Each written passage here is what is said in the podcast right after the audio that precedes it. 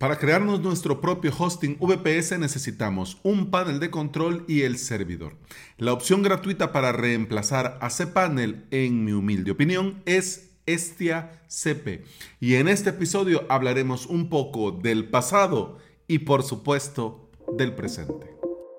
Bienvenida y bienvenido al episodio 580 de Implementador WordPress, el podcast en el que aprendemos de WordPress, de hosting, de VPS, de plugins, de emprendimiento y del día a día al trabajar online. Paneles de control tenemos a grandes rasgos uno, los que se instalan en tu VPS es decir, cPanel, Ples, Estia, AAPanel, CyberPanel, etc. Y los que se conectan a tu VPS, a tu servidor, Moz.sh, RunCloud, SpinUp, WP. Hoy en día es normal y natural utilizar engines como servidor web dentro de nuestros paneles de control, pero esto no siempre fue así. En un inicio todo mundo quería irse de fiesta y sin mascarilla con Engine X, pero era una alternativa exclusiva para línea de comandos. Y el primer, ojo, ojo, ojito, el primer panel de control que incorporó y que permitía usar engines como servidor web fue Vesta. Vesta CP. Este panel de control llegó pisando muy fuerte y fue un antes y un después dentro de los paneles de control en la industria. Pero como se hizo popular muy rápido, vinieron los problemas porque le faltaba crecer y madurar por lo que comenzaron a detectarse muchos errores, muchos bugs, muchos problemas. En un inicio, Vesta CP tenía soporte únicamente en ruso, lo que complicaba todo aún más. Pero luego, con el paso de los años, lograron encauzarse, centrarse y hacer crecer a Vesta.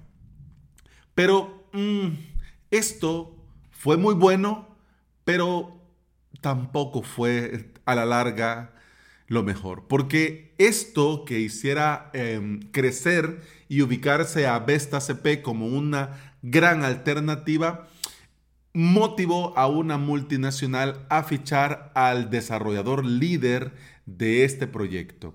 Y este golpe fue el inicio del fin.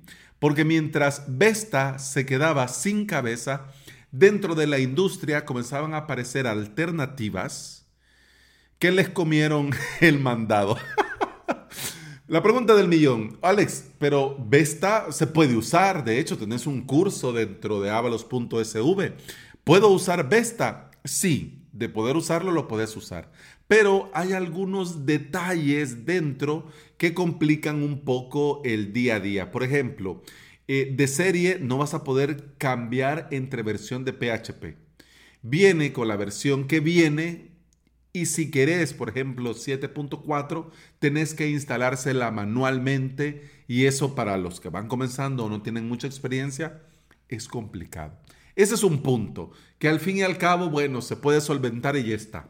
Pero a mí, por lo que yo dejé de usar Vesta en producción, es porque ya no tiene lanzamientos y el soporte ha quedado estancado y parado. Entonces, ya no es seguro. Es decir, si no hay ni actualizaciones de seguridad, entonces para mí ya no es una alternativa viable en producción. Pero por suerte, para todos nosotros y gracias al open source, alguien tomó el código base de Vesta y creó una bifurcación, un fork. Y a este le llamaron Estia Cepe. Es decir, que Estia es el hijo de lo que en su momento fue Vesta, pero mucho, mucho, mucho mejor. Este ACP es un panel de control sencillo de usar, con una interfaz limpia y sin complicaciones. Vas a tener un instalador de WordPress en un clic, vas a poder administrar archivos, tiene un administrador de ficheros integrado, tiene funciones para correo electrónico y administración de zona DNS, trae PHP MyAdmin para administrar la base de datos y podés crear usuarios y asignarles planes de hosting.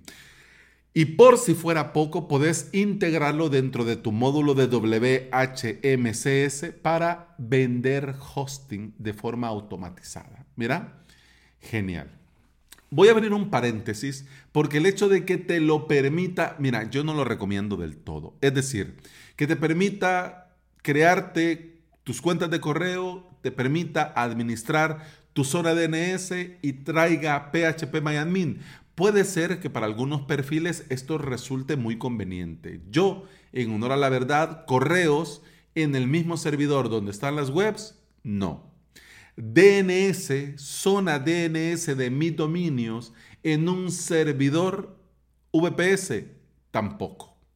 Y PHP MyAdmin para el par de veces que me tengo que meter a una base de datos en la semana, la verdad no me compensa. Mejor con Table Plus me conecto a la base de datos, modifico lo que tengo que modificar, actualizo lo que tengo que actualizar, borro lo que tengo que borrar y ya está. No le estoy exigiendo a un servidor y no le estoy poniendo más consumo de recursos con correo, con zona DNS y con PHP MyAdmin que no voy a utilizar.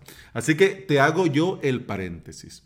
Ojo, cuando instales Estia, vas a poder hacerlo de forma estándar, que te, lo que te lo pone todo, pero también tenés la opción de instalártelo de forma personalizada, donde puedes quitar lo del correo, lo de los DNS, lo del PHP MyAdmin, etcétera, etcétera. Pero bueno, sigamos hablando de este ACP. Como te digo, es un panel de control muy completo. Es gratuito y vas a tener funcionándolo en 10 minutos como mucho.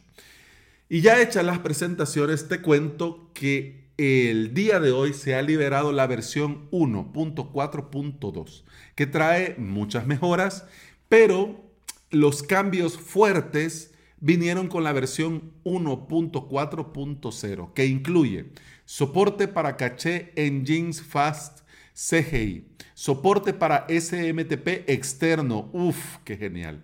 Soporte para Rail Loop.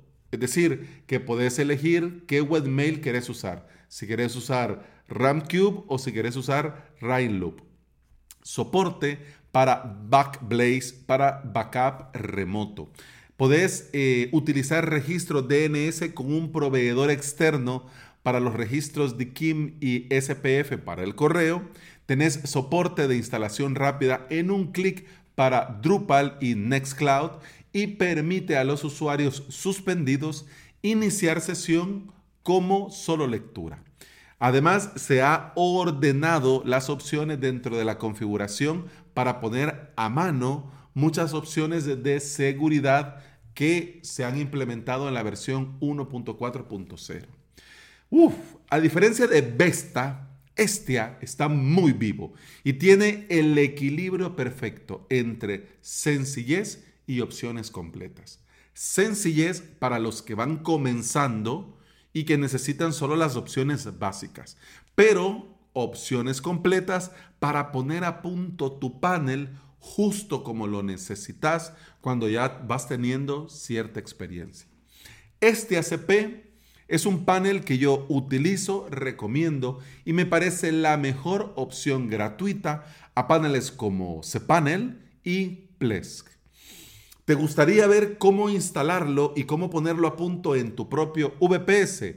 En el directo Creando Hosting VPS con este ACP te lo explico todo con lujo de detalles.